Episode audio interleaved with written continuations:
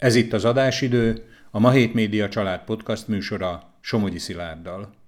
A közelmúltban elhunyt Durai Miklósra műsorainkban eddig jobbára olyan munkatársai emlékeztek, akik a már életében ikonikussá vált felvidéki politikust még a rendszerváltozás előtt, azaz több mint három évtizede megismerhették.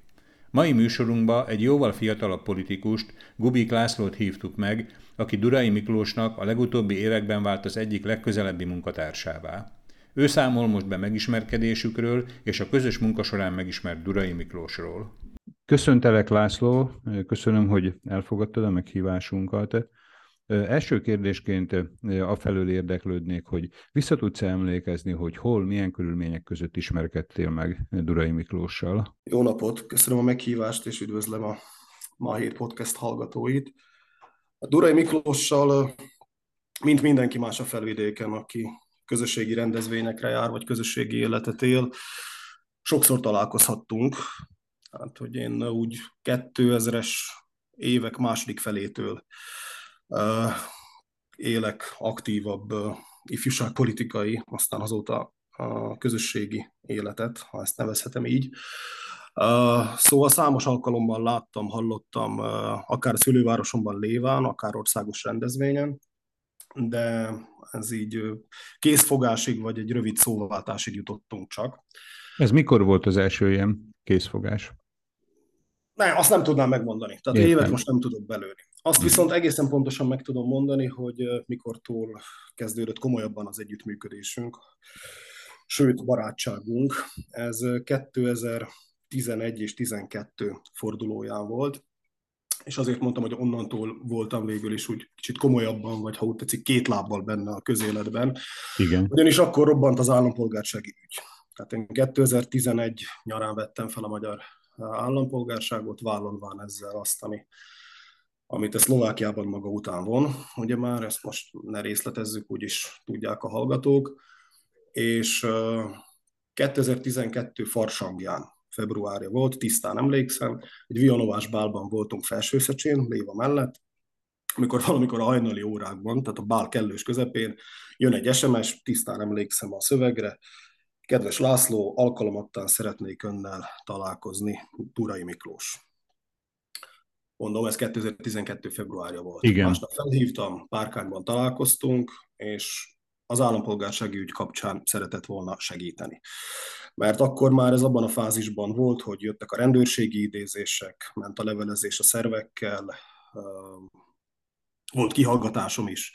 És hát ő, mint aki a legnagyobb tapasztalattal rendelkezik etéren is, segíteni akart.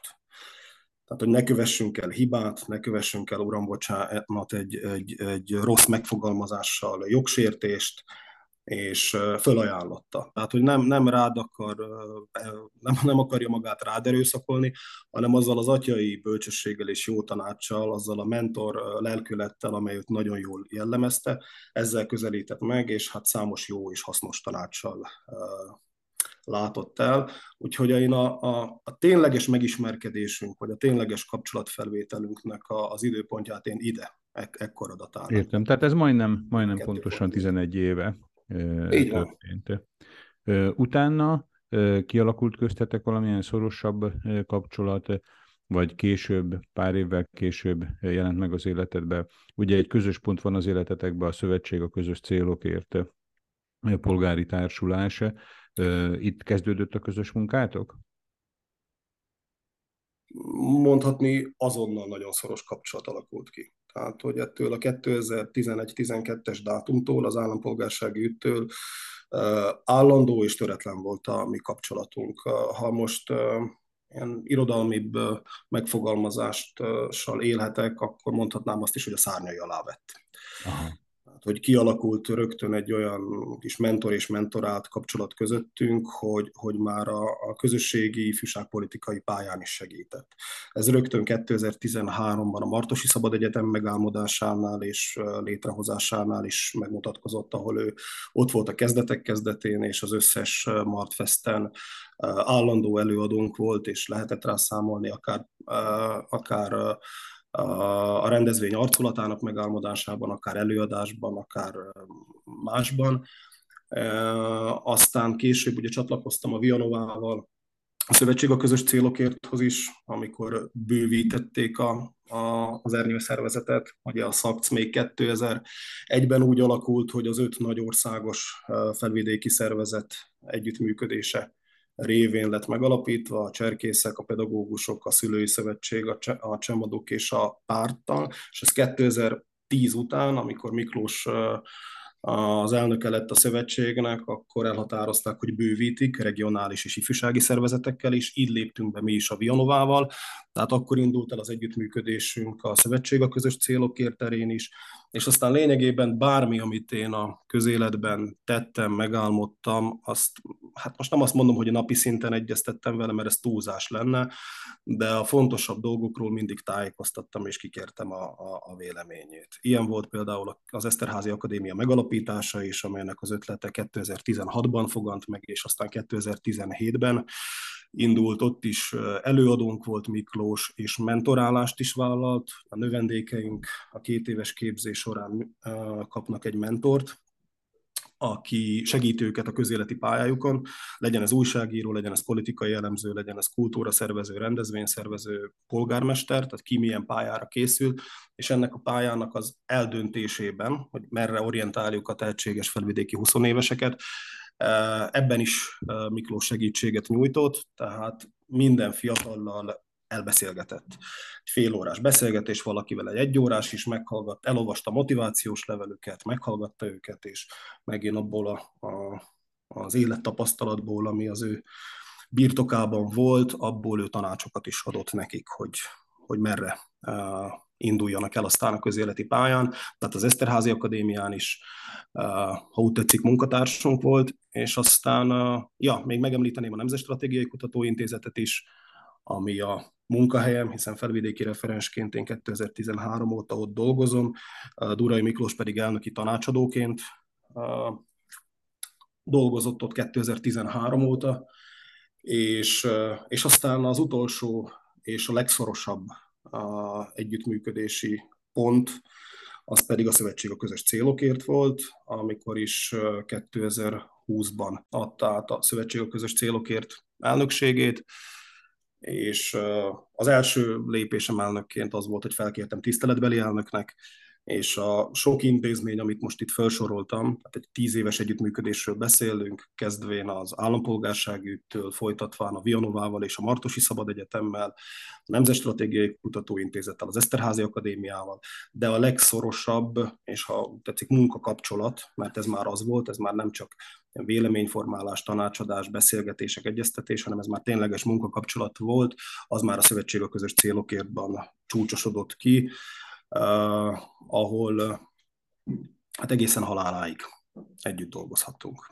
Nagyon szép. Hát nem akarom azt mondani, hogy tanárdiák, inkább ahogy te mondtad, hogy egy mentor és egy mentoráltnak a kapcsolatának, tehát hosszú éves kapcsolatának a, a körvonala rajzolódott ki. Egyébként így a konkrét, gyakorlati tendőket illetően milyen volt Miklós? Tehát ugye volt közöttetek esetleg már így a pozícióból is adódóan egy fölérendelt, alárendelt viszony, vagy inkább ilyen partneriként fogta föl.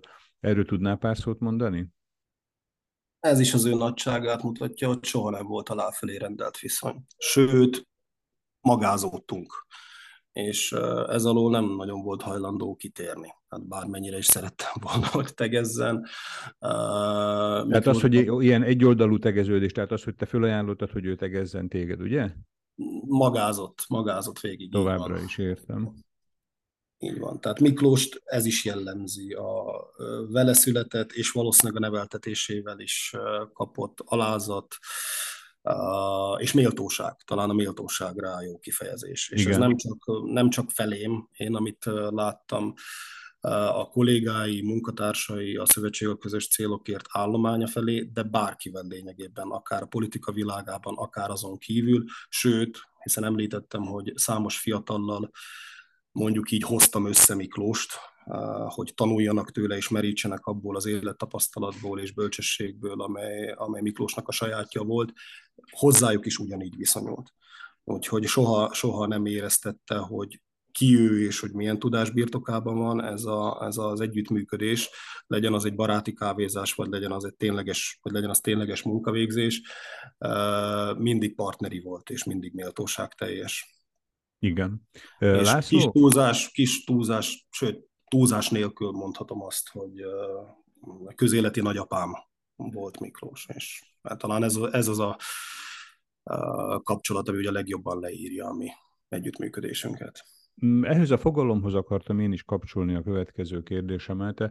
Annyit bocsájtanék előtte előre, hogy most itt a megemlékező műsorainkban, akár a podcastban, akár a olyan emberek szólaltak meg, például Gyurcsik Iván, Molnár Imre, Bauer Edith, Pázmány Péter, akik, akik akár életkorban is, vagy pedig a kapcsolat fölvételét illetően is, tehát minimum egy generációnyi különbséget jelentettek például veled összehasonlításként. Tehát te, ahogy mondtad, hogy a 2010-11-es év környékén kerültél reálisan konkrét kapcsolatban Miklóssal, akkor ugye Miklós mögött már egy, lehet mondani, több évtizedes ellenzéki és politikai eh, munkásság állt, nem beszélve arról, hogy ő már a rendszerváltás után nevével eh, konkrétan vállalta a jogvédő bizottságba a, az érdekvédelmet. Gondolom, te ugye ismerted Miklósnak a, e, az életútját, a korábbi tevékenységét, hogy vajon benned a te oldaladon e, munkálódott-e, kialakult-e egy ilyen e, legendakép, tehát még mielőtt vele személyesen találkoztál, hogy volt-e valamiféle ilyen kis megilletődöttség benned, vagy valamiféle automatikus szinte távolságtartás, hogy mégis hát élőbe találkozik az ember a legendával? Távolságtartás nem, mert annál én közvetlenebb ember vagyok, a, meg van egy mm, egy egészséges fiatal pimasság, és azért mindig munkált bennem. Ezzel nem az, ez nem azt jelenti, hogy a, hogy a tisztelet és az alázat ne lenne, csak, csak tehát nem illetődök meg ilyen helyzetekben. Viszont az, hogy a példaképen volt, és az, hogy elmondhatom magamról, hogy egy teljes évtizedig, sőt, annál is tovább a munkatársam volt a példaképem, a példaképpen volt a munkatársam, és együtt dolgozhattunk. Ez azt kell mondjam, hogy nagyon szerencsés vagyok, mert szerintem ez nagyon keveseknek adatik meg. Úgyhogy az, hogy Miklós legenda volt, és úgy tekintettünk rá, az, az, az nálam is természetesen így volt. Tehát, hogy amióta úgy bontakoznak ki az embernek a gondolatai, tizenéves korában még nyílik az elméje, és egyre többet lát és ért a világból, meg a körülötte, a, a saját környezetéből is, gondolok itt most a felvidéki magyar világra, nyilván ennek megkerülhetetlen szereplője volt Durai Miklós, tehát akár a családi beszélgetéseknél, a nagyapámtól, a szüleimtől, a, akik az aktuális politikai kérdéseket vitatták, és én kölökként ezt hallgattam, az ő neve mindig elhangzott. Tehát nyilván ez a legenda, ez élő volt, és hát mi a felvidéki magyarság, a mi családunk azon oldalához, ha úgy tetszik, tartozik, akik, akik nagyra is tartották Durai Miklóst, és hálásak Igen. voltak neki azért, amit 89 előtt, majd 89 után is tett a közösségért. Úgyhogy ez a legenda élt bennem, én is így nőttem fel, és az, hogy megadatott, hogy aztán egy tíz éven keresztül vele együtt dolgozhassak, és kialakuljon az a viszony, ha, ha ennél sokkal jobb dolog nem ér már a, a továbbiakban a, a, a közéletben, akkor is azt mondom, hogy ez, ez, ez, Már akkor is megért ez, rend, ez rendkívül szerencsés és boldoggá tesz, úgy gondolom. Így van. A, a, mondjuk így a szimbolikus megközelítést, hogyha apró pénzre váltjuk, tehát így a napi kapcsolatban, azért részedről például mondjuk jelentette olyat, hogy ha valamiről más véleményed volt, mertél-e hangot adni annak, hogy másképp látsz bizonyos megoldásokat, vagy bizonyos, bizonyos témákat, tehát hogy nem -e volt benned esetleg ilyen fék, hogy mégis a Durai Miklósnak kéne ellent mondanod? Nem, a kellő tisztelettel és alázattal, de megtettem, ha ezt úgy éreztem. Ritka volt az ilyen, tehát ritka volt az ilyen pillanat, mert mert azért, ha valakit páratlan éles látással áldott meg a Jóisten, akkor az pont Durai Miklós volt. Úgyhogy nehéz volt vele azért nem egyet érteni, de, de természetesen előfordult ilyen, és akkor azokat a kérdéseket is megvitattuk. Ezt nagyon szépen fogalmaztad meg, hogy nehéz volt vele nem egyet érteni.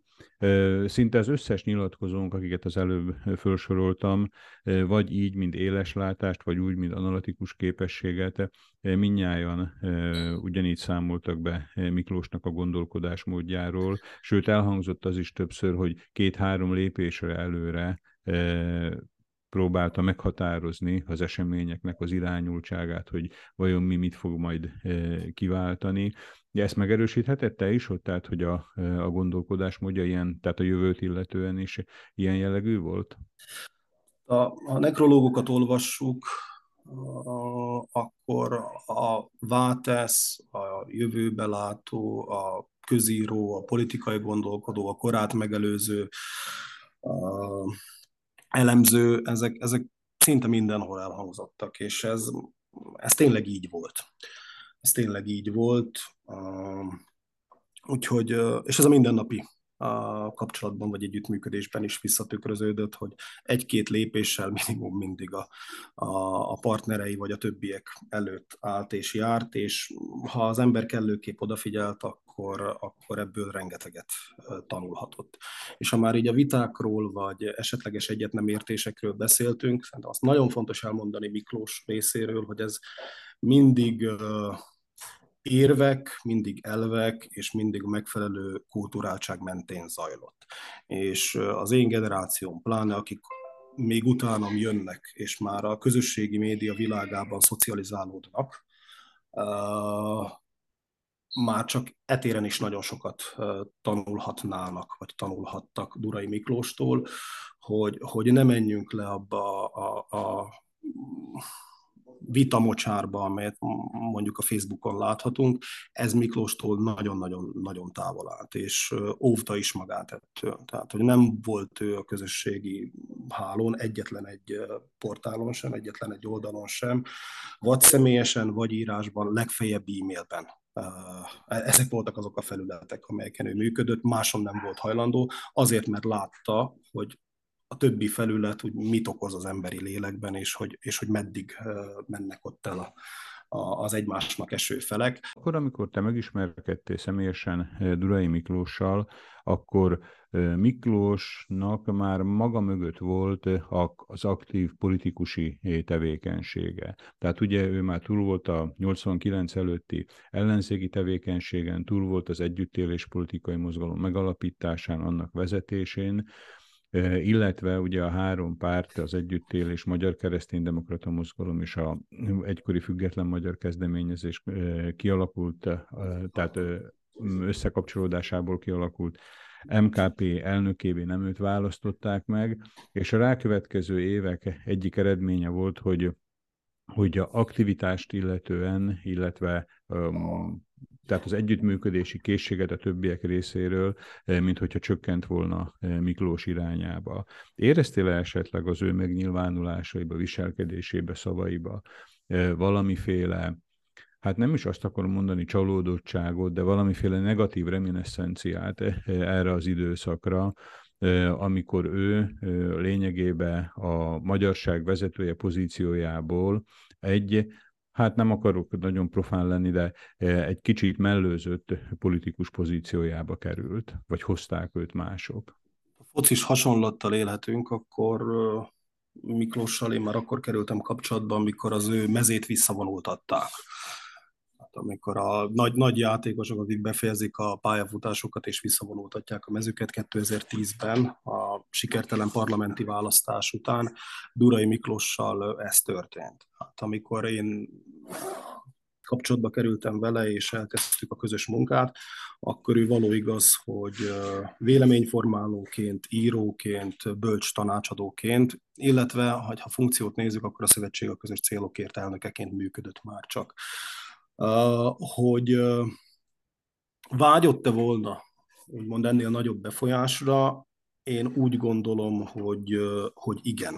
Tehát, hogy hazudnánk, vagy nem mondanánk igazat, hogyha, hogyha azt mondanánk, hogy, hogy nem bántotta, vagy nem érezhette legbelül, hogy még azért többet nyújthatna. És nem azt mondom, hogy most aktív politikai szerepet vállalna, csak hogy a, a jelenléte, a gondolatai, az ötletei jobban jelen lennének a közéletünkben. Ebben biztos vagyok, hogy, hogy ezt kívánta. Azt, hogy ezt nem éreztette soha, és nem mondta, az is biztos. Az is biztos. Aktuál politikai... Hát, ezt, ezt nagyon-nagyon rá jellemző eleganciával és méltósággal kezelte.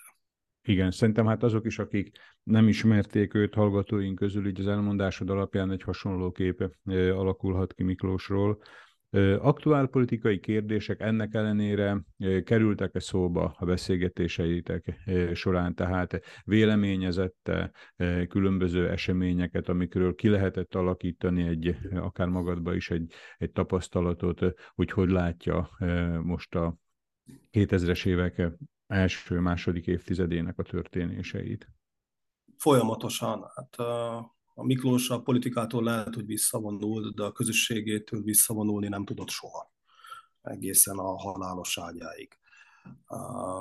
Ha akár személyesen, akár telefonon beszélgettünk, most nyilván, ha van egy munkakapcsolat, és meg kell beszélni valamit, akkor, akkor a tárgyra térünk.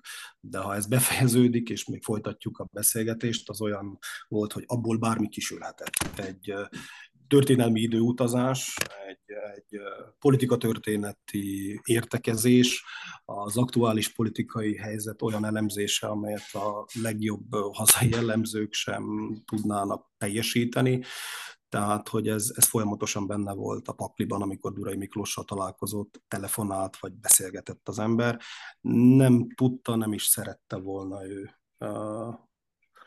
úgy kivonni magát a, a közösségi életből és a politika, aktuál politikai kérdésekből sem, hogy, hogy, hogy, hogy ne éreztesse, hogy mi a véleménye, mi az ő meglátása, és ennek folyamatosan hangot is adott, és a legutolsó percig foglalkoztatta a saját közössége sorsa.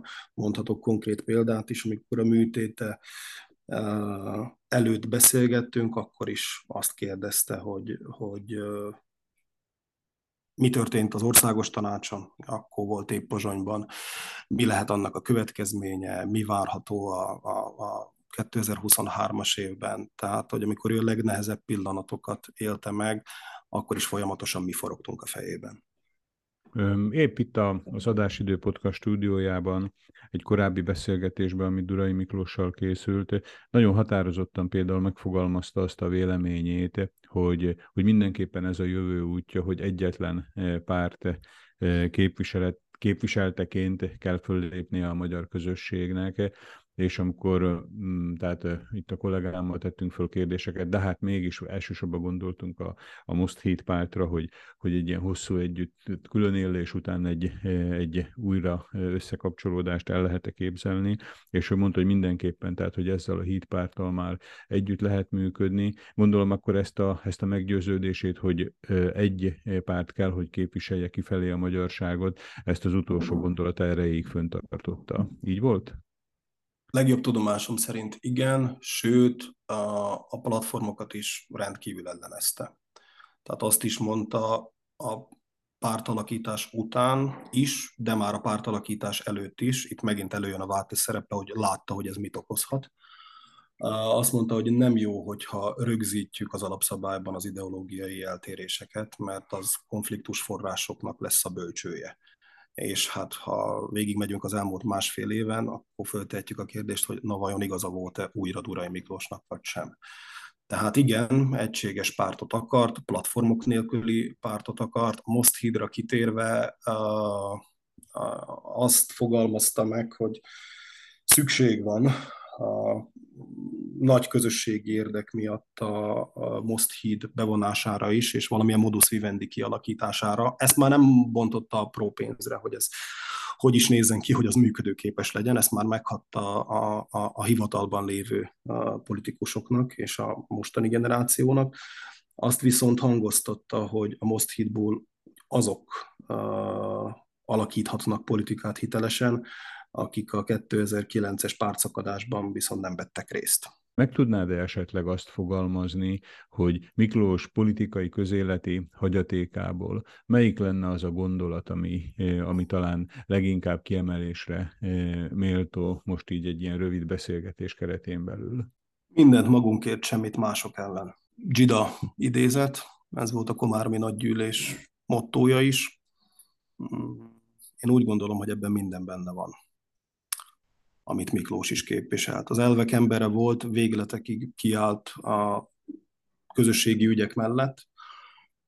Az ő esetében ez személyes áldozathozatallal is járt, nem kicsivel tehát hogy hajlandó volt a közösségért vására vinni a bőrét, de ez soha nem mások ellen történt, hanem mindig magunkért. Ezzel a gondolatain azt hiszem, hogy nagyon kifejezően fogalmazta meg Gubik László, az Adásidő Podcast mai vendége, Durai Miklós hagyatékát. László, én nagyon szépen köszönöm, hogy a műsorunk rendelkezésre, rendelkezésére álltál, és megosztottad nagyon friss, ugye közelmúlt tig tartó együttműködésed, tapasztalatait eh, Durai Miklóssal, és én köszönöm önöknek, kedves hallgatóink, hogy megemlékező műsorunkba velünk tartottak. A viszonthallásra. Köszönöm a lehetőséget a viszonthallásra.